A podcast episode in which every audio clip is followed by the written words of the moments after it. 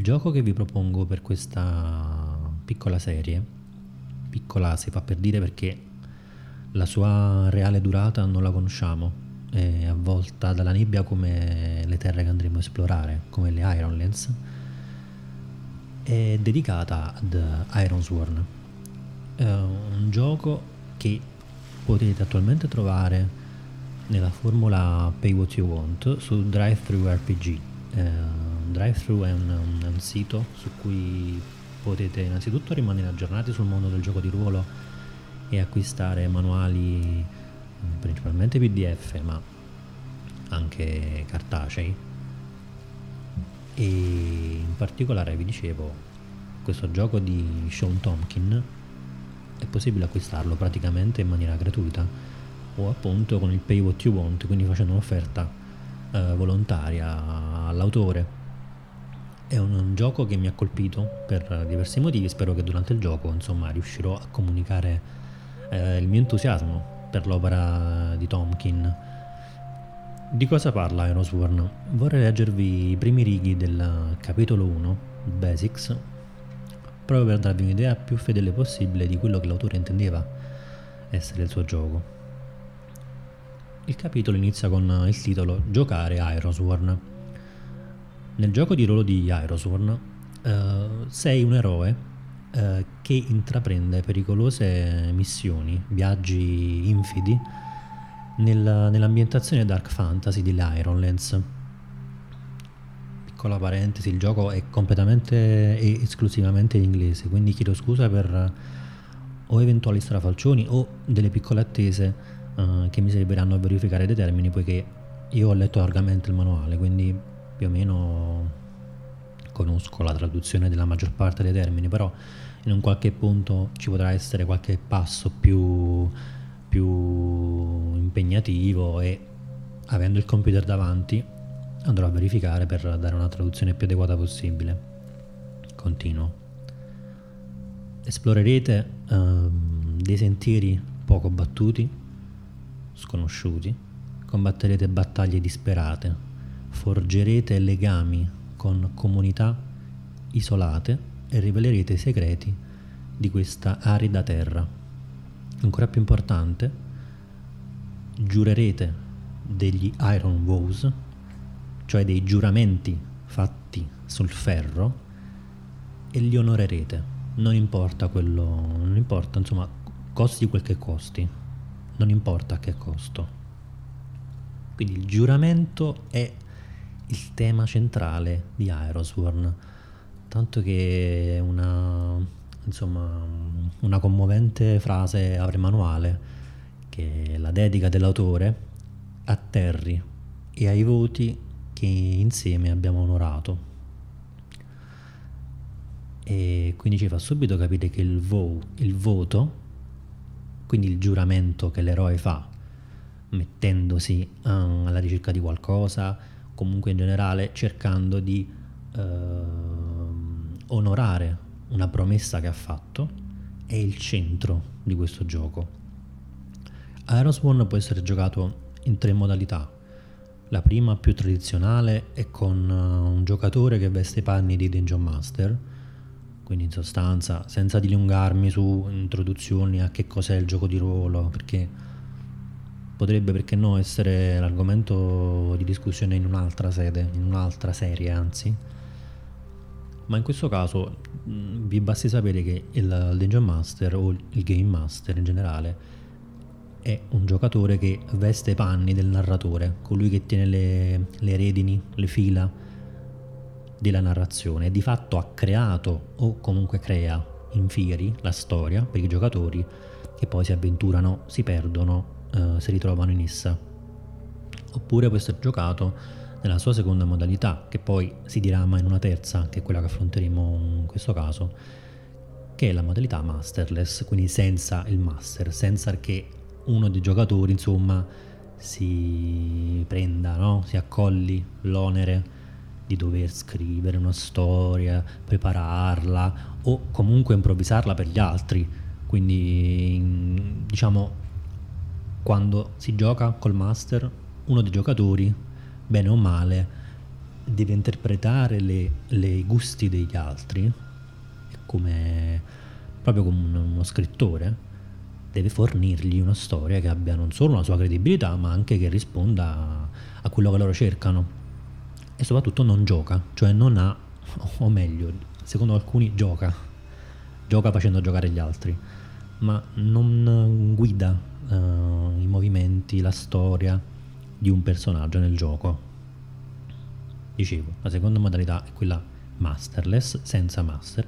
Si può giocare o in cooperativa, quindi 2, 3, 4, 5 giocatori, non importa quanti, chiaramente meno, meno sono meglio è per motivi così di uh, gestione del contenuto che diventa problematico se siamo 10 al tavolo, o in questo caso sono solo, quindi giochiamo in solo un'avventura in, in solitaria. Una delle prime, delle prime cose che ho pensato quando ho letto di questa modalità è lo devo fare assolutamente, poiché già intravedevo la sfida, no? Nel dover improvvisare o comunque creare una storia al momento eh, con l'onere incredibile, schiacciante a volte, di dover sorprendere e gratificare me stesso. Cioè, quando c'è un Dungeon Master, un narratore che prepara una storia, magari ricca di colpi di scena, di misteri, quindi a quello che i giocatori non sanno è proprio quello che muove la loro volontà di conoscere. In questo caso io potenzialmente uh, potrei conoscere già tutto, perché già dentro di me quello che giocherò mh, mm, sarò soltanto io a generarlo. In realtà nel, gioco si uh, farà uso di quello che poi l'autore chiama l'oracolo, che altro non è se non un sistema analogico uh, combinatorio, percentuale di generazione casuale di qualunque cosa, dai nomi eh, delle persone, ai nomi degli insediamenti, alle condizioni atmosferiche, a chi si incontra, come si incontra, come è fatto quel personaggio, che caratteristiche ha, dove va, perché. Succede una cosa? Non succede? È tutto gestito in potenza da questo oracolo.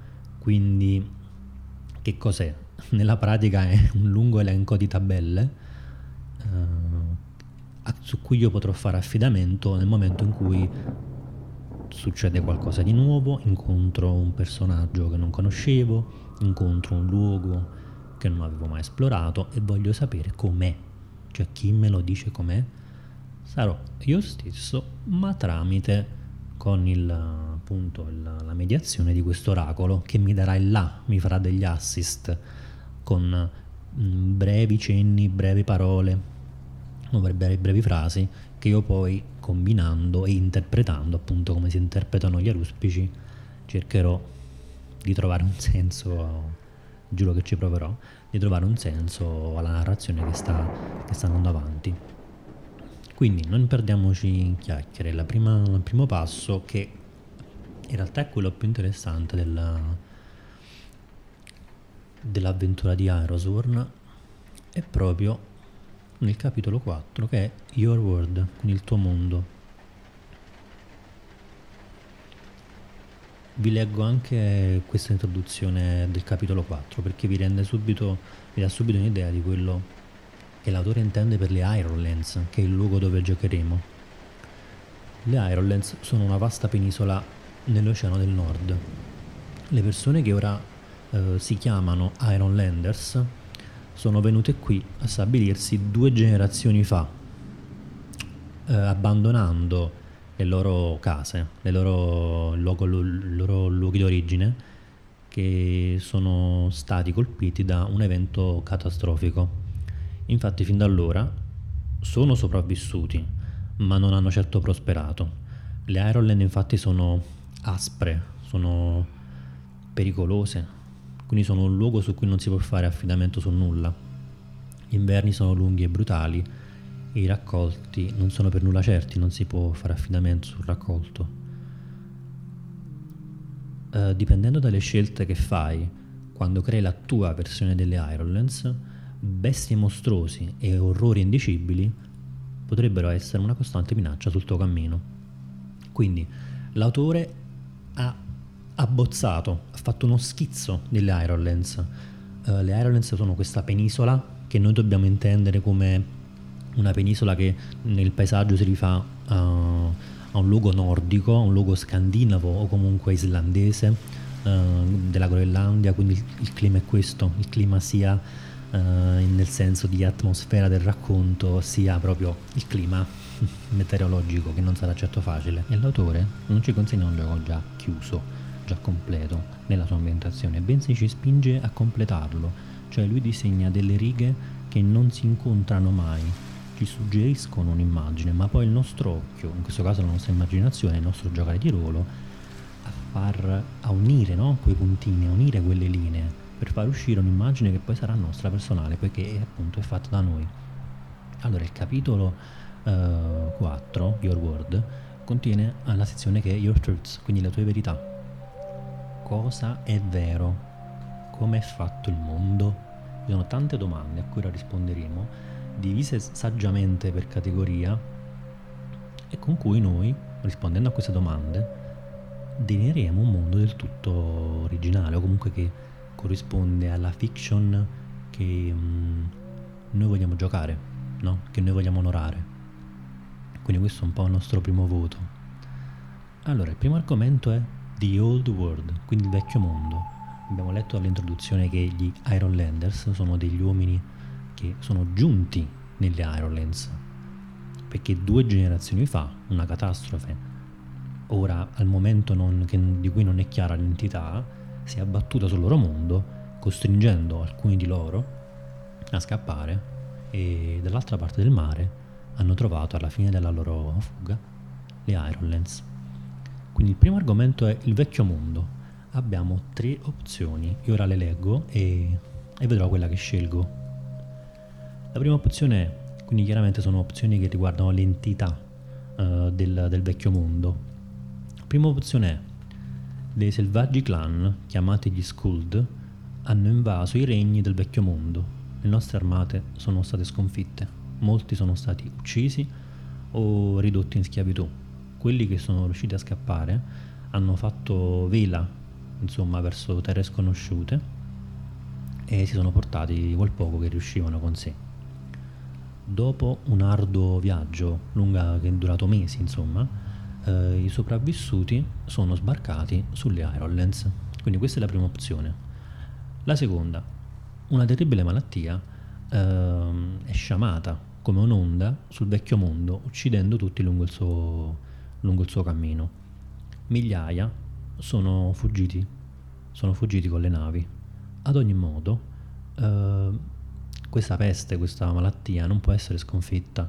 Anche sulle navi il, la malattia ha continuato ed è stata contenuta con delle misure piuttosto rozze, ad esempio buttando in acqua chiunque mostrasse i primi sintomi. Alcune navi sono addirittura per sempre scomparse e di loro non si è saputo più nulla. Infine, quelli che sono sopravvissuti hanno fatto delle Ironlands la, la loro nuova casa. Uh, alcuni dicono che noi, quindi gli Ironlander, saremo per sempre maledetti da quelli che ci siamo lasciati alle spalle, quindi coloro uh, sui cui corpi no, noi abbiamo eretto la nostra salvezza, quindi coloro che non ce l'hanno fatta. Questo è molto interessante. Invece la terza è questa. Il vecchio mondo non ha potuto più continuare ad esistere. Eravamo troppi. Um, abbiamo abbattuto um, le foreste e i campi erano, non erano abbastanza per tutti. Le città e i villaggi si sono riempite, sono riempite di disperati e di affamati e i re sciocchi, invece di unirsi per risolvere questa situazione, hanno combattuto fra di loro abbiamo insomma tentato il tutto per tutto in mare e abbiamo infine trovato le Ironlands, un nuovo mondo, a fresh start, un nuovo inizio. Sono davvero indeciso. Mm, come capirete non mi sono preparato nulla, quindi sto... Mm, penserò anche lungamente dal microfono. Mm, la prima mi sembra un po' la più... non la più banale, però insomma non delle tribù, delle selvagge tribù che invadono il vecchio mondo.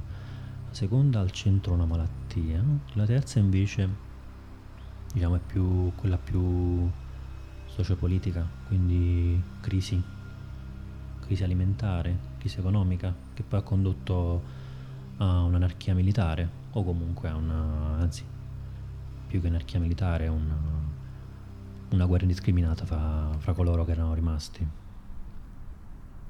Questa mi piace molto. Mi piace molto uh, la terza quindi perché uh, mi affascina l'idea che gli Ironlanders, quindi noi, veniamo, siamo già divisi quando arriviamo nelle Ironlands. Cioè magari coloro che arrivano uh, sono persone che poi si ritrovano sulle Ironlands e si ritrovano magari a dover sopravvivere uniti, ma non riescono a lavar via uh, i vecchi sgarri, no? Quindi le ferite di guerra, perché prima erano persone che hanno lottato tra di loro a causa degli stolti re. Quindi questa mi piace molto e barro proprio questa opzione. Ok, ho scelto. Poi Iron, il ferro. Ironsworn è nel titolo del, del manuale, proprio perché i due elementi che hanno un'importanza principale sono l'iron, il ferro, che è un materiale non inteso soltanto come tale, ma mm, che ha un ruolo anche mistico in alcuni, in alcuni frangenti, anche se siamo noi poi a doverlo definire nei dettagli. E poi appunto il giuramento, giuramento sul ferro, perché è descritto, poi lo vedremo, è quando un guerriero fa un giuramento, eh, lo fa toccando un oggetto di ferro, una spada, un'armatura, un elmo, perché è come se questo ferro fosse una sorta di conduttore, non, non elettrostatico, ma mistico, che, che permette di contattare gli dei o comunque l'onore stesso del guerriero. Vediamo il ferro. Uh, le montagne imponenti e le colline delle Ironlands sono ricche di ferro. Uh, più, ancora più importante di tutte è il ferro nero, che si dice sia forgiato nelle stelle. Seconda opzione. Il tempo è pessimo. Uh, pioggia e vento selvaggio viene dall'oceano. Gli inverni sono lunghi e, e difficili. Uno dei primi che hanno raggiunto le Ironlands uh, disse: Solo quelli fatti di ferro, sono quindi solo uomini di ferro, oserebbero vivere in un posto come questo. E per questo la Terra, le Ironlands, vengono chiamate così. Quindi in questo caso la seconda opzione fa riferimento allo spirito, no? un, un'indole d'acciaio, o meglio di ferro, che serve proprio per, per vivere sugli Ironlands. Questo mi piace di meno, perché è più metaforico. La terza. Misteriosi pilastri di metallo uh, sono stati rinvenuti ovunque sull'isola. Sono di un ferro grigio e liscio, come, la, come le pietre di un fiume. Nessuno conosce il loro scopo, alcuni dicono che sono vecchi quanto il mondo. Alcuni, come i preti di ferro, le adorano e, e fanno giuramenti ai loro piedi, fanno giuramenti insomma su di loro. Uh, molti insomma cambiano strada e si affrettano quindi hanno paura di questi pilastri o dei preti, non è chiaro, non appena qualcuno uh, intralcia il suo cammino, quindi non appena li incontrano. Questi pilastri non, non invecchiano mai, non si consumano e persino la lama più affilata non riesce a, a marchiarli, non riesce a scalfirli. La terza mi sembra chiaramente molto affascinante, ma mi piace un po' meno perché mm, indirizza troppo la narrazione e fornisce un elemento di trama molto, troppo importante, che questo dei preti di ferro. No, non mi piace. Devo dire la verità, non mi piace nemmeno questa del, del meteo, quindi scollo soltanto coloro che sono fatti di ferro, non, non, non mi piace, non mi dice nulla. Quindi sceglierò in questo caso la più banale, cioè che il ferro è un materiale che si trova in grande quantità nelle colline e sulle montagne delle Ironlands, questa qui, anche perché introduce la figura di questo uh, Black Iron forgiato nelle stelle, che è parecchio affascinante. Quindi barrerò la prima, la prima risposta. Poi, terzo argomento, legacies, quindi retaggio, eredità. Allora, prima opzione, siamo noi, i primi umani, che camminano su queste terre. Seconda opzione, altri umani, altri esseri umani sono partiti, hanno veleggiato fin qui dal vecchio mondo, non si sa quanti anni fa, ma quello che ormai è di loro è una gente ferale, selvaggia, che noi chiamiamo i broken. Il nostro destino è diventare come loro? Terza opzione, prima degli Iron Landers, quindi prima di noi, ancora prima dei Firstborn, cioè sono un popolo, il Firstborn sono un popolo, diciamo, noi chiameremo il popolo fatato, quindi degli elfi, eh, di esseri simil licantropi, troll, ok? I firstborn sono questi. Quindi ancora prima dei firstborn, altre persone vivevano qui. Le loro antiche rovine eh, si possono trovare ovunque nelle Ironlands, il che mi fa un po' pensare alla, ai pilastri di ferro che, che c'erano, che abbiamo letto prima. No, anche qui la scelta non, non è semplice. Non mi piace il fatto non mi piace la seconda opzione perché crea subito una spaccatura fra noi e loro. Cioè i Broken, questo popolo che in origine c'era, c'era simile, ma poi venuto qui è stato in qualche modo cambiato dalle Ironlands e sono chiaramente diventati cattivi. O comunque, certo, potremmo poi, potremmo in un futuro giocando scoprirli come più vicini alla natura delle Ironlands e quindi non, non cattivi, ma semplicemente sono, sono diventati dei nuovi locali, ma non mi piace perché appunto uh, mette troppo su un discorso indigeno, quindi gli indigeni, i broken, noi che siamo arrivati ora, loro selvaggi, noi civilizzati, non mi piace perché vorrei che nel gioco fosse il focus fosse su di noi, cioè sia i cattivi che i buoni, i nemici, uh, gli aiutanti, antagonisti, gli eroi, insomma fossimo solo noi, quindi insomma anche il male vorrei che, che fosse in noi, non in un altro popolo. Mm. Quindi anche in questo caso sceglierò probabilmente l'opzione più banale, che però per ora è quella che mi affascina di più. Quindi siamo i primi umani a camminare su questa terra. Quindi sto barrando la prima opzione. Io sto giocando al computer. Eh, il gioco l'ho scaricato, l'ho comprato sul sito e l'ho scaricato sul computer in versione PDF e inoltre userò Roll20, Roll20, un programma davvero ben fatto, eh, su cui hanno anche caricato delle schede e del materiale per giocare su Iron che mm, diciamo toglie, toglie, via molti impicci perché mi permette di semplicemente con un click di, di accedere a delle mosse che poi vedremo cosa sono oppure accedere velocemente a delle, a delle tabelle che altrimenti con un manuale cartaceo ci metterei probabilmente mezz'ora a cercare. Infatti ho una strumentazione davanti mi fa sentire come in un mecha. Ho paura che toccando qualcosa possa esplodere un muro. Ma speriamo non succeda. Nuovo argomento, le comunità, communities. Prima opzione. Siamo pochi, in, uh, siamo pochi numericamente su questa terra.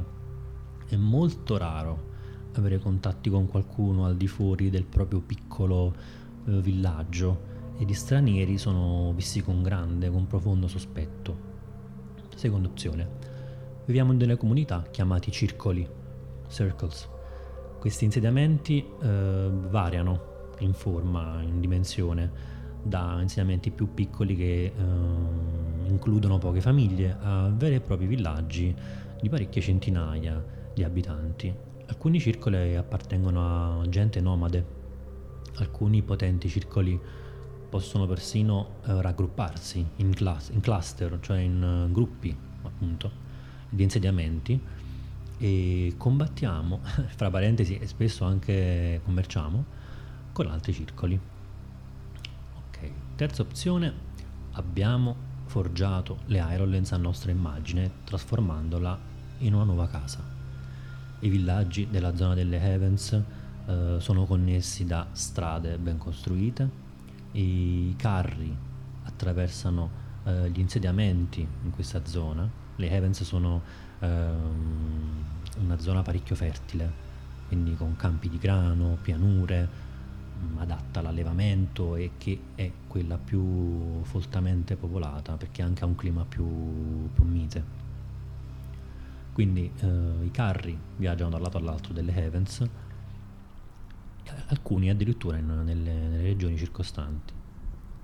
Anche così, quindi persino così, gran parte di queste terre appunto non è sotto nostro controllo. Inutile girarci attorno, io scelgo la prima, quindi siamo pochissimi su queste terre, sulle Ironlands. Difficile avere contatti con, con qualcuno di fuori del proprio villaggio gli stranieri sono visti con grande sospetto. Il mood che stiamo creando è abbastanza chiaro, molto da survival, survival viking. Quindi questi, mi immagino questi villaggi circondati dalla nebbia da cui non esce esce raramente qualcuno e in cui entra ancora più raramente qualcun altro. Eh, il mondo intorno scompare nel, nel bianco latte di questa nebbia maledetta e nessuno sognerebbe mai di attraversare le Ironlands, anche perché proprio non c'è motivo di farlo. Già è difficile sopravvivere dietro la palizzata che circonda quello che chiamiamo casa e chissà, chissà cosa contiene in realtà il mondo che non conosciamo, quindi non ci avventureremo mai e per questo motivo gli stranieri sono visti con sospetto perché chi vuoi mai che possa venire con intenzioni pacifiche nel nostro villaggio. Nuovo argomento, i leader.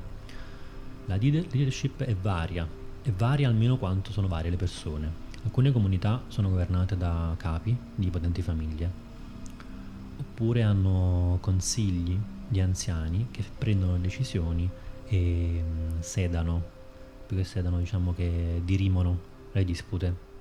In altre comunità questo ruolo è ricoperto dai, mm, dai preti.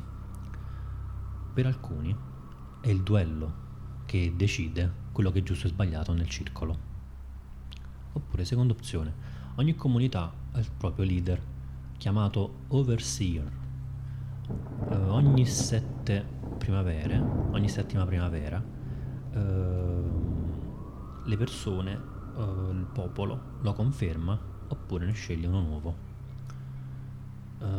alcuni overseer indossano l'iron circlet con riluttanza, mentre altri sono assetati di potere e addirittura lo cercano di ottenere a qualsiasi prezzo, anche con minacce.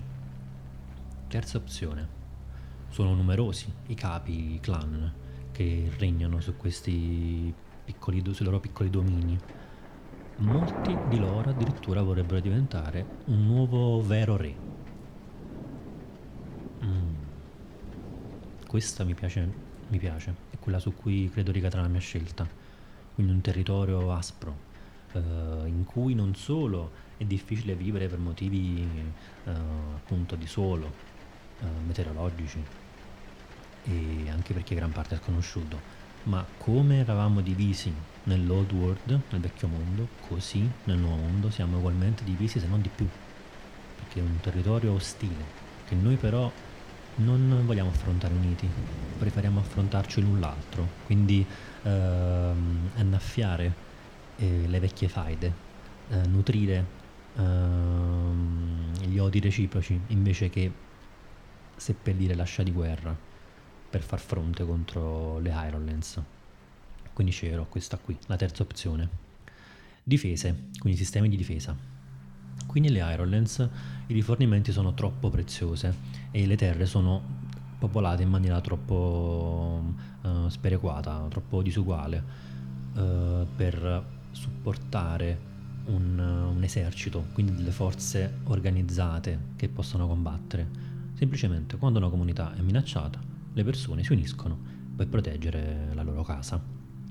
Seconda opzione, i Wardens sono i nostri soldati, eh, fanno le guardie e appunto compongono i ranghi dell'esercito servono le comunità insomma in questi modi, quindi facendo la guardia ai dintorni organizzando difese in tempo di guerra, in tempo di crisi.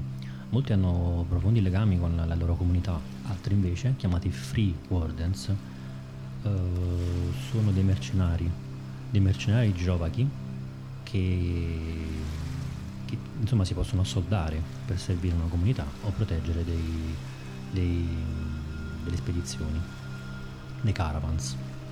Terza opzione, le nostre bande di guerra eh, sono pronte a colpire i nostri nemici e difendere i nostri possedimenti.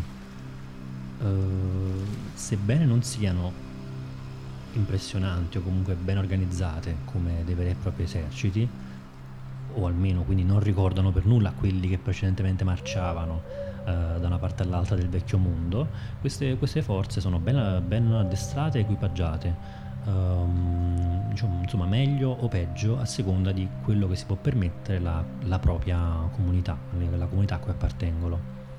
I, um, i, portatori del vessillo di queste bande sono, um, adornano le loro bandiere con descrizioni, quindi più che altro in questo caso con disegni, icone, rune uh, del vecchio mondo, quindi che richiamano la storia del vecchio mondo e le vittorie eh, che hanno ottenuto sulle Ironland.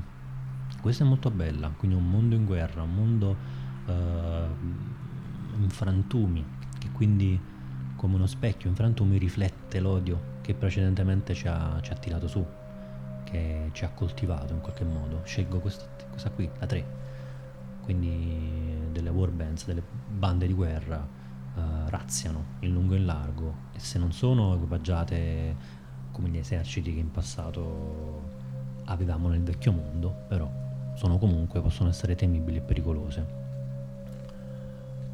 Un nuovo argomento, misticismo. Prima, prima risposta che possiamo dare. Alcuni eh, trovano conforto nei, negli old ways, quindi nei, nei, nei vecchi, insomma, vecchi riti, nelle vecchie credenze. La chiamano misticismo e riescono a predire la fortuna, la sorte dei nuovi nati o uh, riescono a chiedere, a ottenere delle forme rituali per invocare un, un buon raccolto. Altri uh, hanno paura di coloro che possiedono questi poteri. E ad ogni modo, la maggior parte della gente crede, um, crede che la vera magia, se sia mai esistita, quindi non si sa, a patto che sia realmente esistita, è ora per sempre perduta e non la possediamo.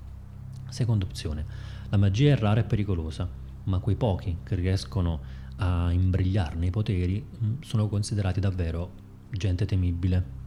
Terza opzione, la magia scorre in questa terra come, um, come dei fiumi, come dei fiumi sulle, nelle valli.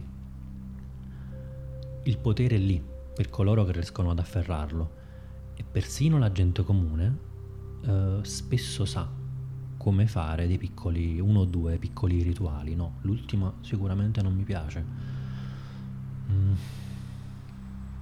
La prima, la prima è quella più uh, in gergo fantasy la diremmo legata a un'idea di low magic quindi la magia mm, in realtà non esiste, o se esiste è al limite, no? Un po' come la magia di Gandalf, non è sempre chiaro se è vera magia o sono dei piccoli trucchi o è semplicemente derivante dalla conoscenza di qualche altro campo.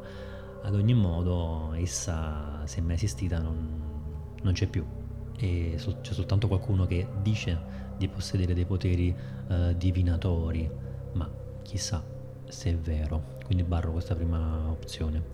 Religione. Pochi Ironlander ancora uh, mormorano preghiere uh, della tradizione, mm, ma molti credono uh, che gli dei ci hanno ormai abbandonato. Seconda opzione. Le persone onorano i vecchi dei e anche i nuovi. In questa terra aspra e inospitale, una preghiera serve sempre come conforto. Terza opzione. Abbiamo molti dei. Eh, si fanno conoscere ai nostri occhi attraverso manifestazioni e miracoli. Alcuni camminano in segreto tra di noi. I preti riescono a interpretare la volontà degli dei e la danno, insomma, la distribuiscono eh, alle comunità. Mm.